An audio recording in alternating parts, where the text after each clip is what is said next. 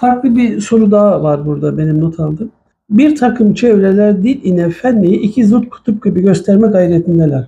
Gerçekten fenli ile din karşı karşıya mıdır? Fennenin anlamı Osmanlıca'da ilim demek. Evet. Şimdi fenle, teknolojiyle genişletelim biraz. Tabii ki. Teknolojiyle İslam'ı karşı karşıya gibi gösteriyorlar. İslam gericilik, yobazlıkmış gibi gösteriyorlar. Hani haşa Rabbim bizi affetsin ama burada insanlara bir şey anlatmaya çalışıyoruz. Yani Hazreti Kur'an ya da Allahu Teala'yı daha böyle bir gericilikle suçluyorlar aslında. Direkt söyleyemedikleri için İslam gerici diyor. E, İslam'ın kitabı Hazreti Kur'an. Hazreti Kur'an'ı Rabbimiz gönderdi. Nasıl gerici oluyor? Nereye gerici oluyor? Yani sadece bu bile başlı başına insanı böyle çileden çıkartabiliyor. Fakat altındaki gerçek nedir onu anlamaya çalıştığımızda halbuki fenni de yaratan, teknolojiyi de yaratan, simyayı, kimyayı da yaratan, atomu da yaratan, hidrojeni de yaratan, helyumu, her şeyi yaratan Rabbim. Mutlak güç nasıl gerici olur? Bunu Mümkün insanlar söylemeye nasıl dilleri varıyor? Nasıl bu cesareti nereden bulabiliyorlar? Nasıl olur da Rabbimin yarattığı dünyanın içinde, Rabbimin güneşinde e, ısınırken, Rabbimin toprağı onlara bitki, yet- vitamin, ne bileyim, e, besin yetiştirirken, Rabbim onları ısıtırken, soğuturken, nefes verirken nasıl olur da Rabbimi gericilikle suçlayabilirler? Yani İslam'ı gericilikle suçlayabilirler. Yani İslam değil de Müslümanlar geri kalmış deselerdi bu başka bir şeydi. Yani burada İslam'ı suçluyorlar değil mi? Evet. Din ve İslam. Din olarak dedikleri için zaten direktmen İslam yani İslam'a laf söylüyorlar. Halbuki şeytanın e, apaçık hilelerinden bir tanesi de bu. Kulları kendine ümmet yapabilmek için Rabbimin yarattığı teknolojiyi, Rabbimin yarattığı fenni, bilimi, kimyayı veya genetiği her ne olursa olsun kendi kendine olmuş gibi insanlara aktarmaya gayret ediyor. Hani neredeyse diyecek ki biz yaptık ya ben diyecektir şeytan ben yaptım diyecek diyecek de diyemiyor. Ne yapıyor? Sanki bir tesadüfle olmuş gibi ki tesadüf yoktur, tevafuk vardır.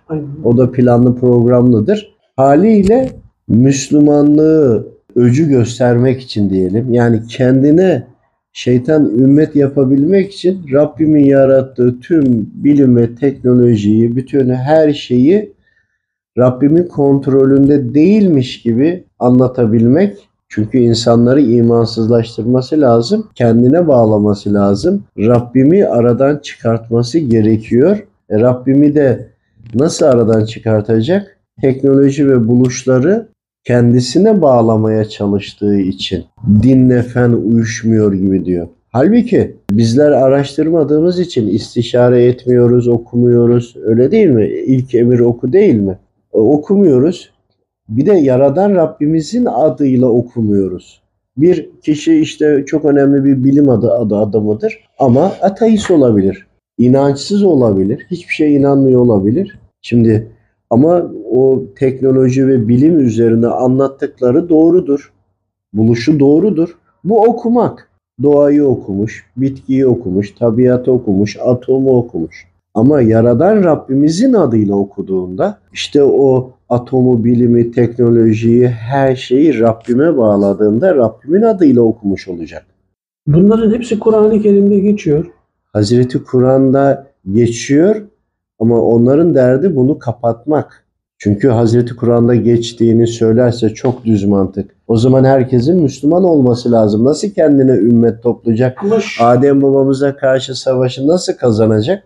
şu var. O zaman biz Kur'an-ı Kerim'i okumuyoruz. Okuduğumuzu da anlamadığımız için Kur'an-ı Kerim'in o içinde geçen sırları bilmiyoruz. E, ve bilmediğim yani bilmeyen bir toplumu da kandırmak çok kolay oluyor ve karşı karşıya çabuk gelebilecek bir durum mu? Şimdi şöyle bakın. Buradaki başarı şeytanın gibi görünse de buradaki şeytanın kazanmasındaki başarı Müslümanların ona hediye ettiğidir. Yani sözüm ona Müslümanım diyenlerin hediye ettiğidir. Vakit Şeytanın başarısı değildir.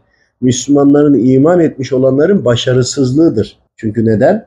Hazreti Kur'an'ın yazılı yönü var. Evet. Efendimiz Aleyhisselam'ın hadisi şerifleri var. Ama bir de hal ilmi var. Mana yönüyle okumak var Hazreti Kur'an'ı.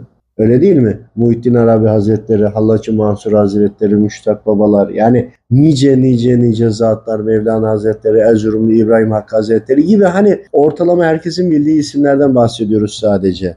Bu Allah dostları manadan okuduklarında bize birçok şeyler anlattılar ve yüzlerce yıldır hala kitapları okunuyor ve hala anlayamıyoruz değil mi? Peki onlar nereden öğrendi?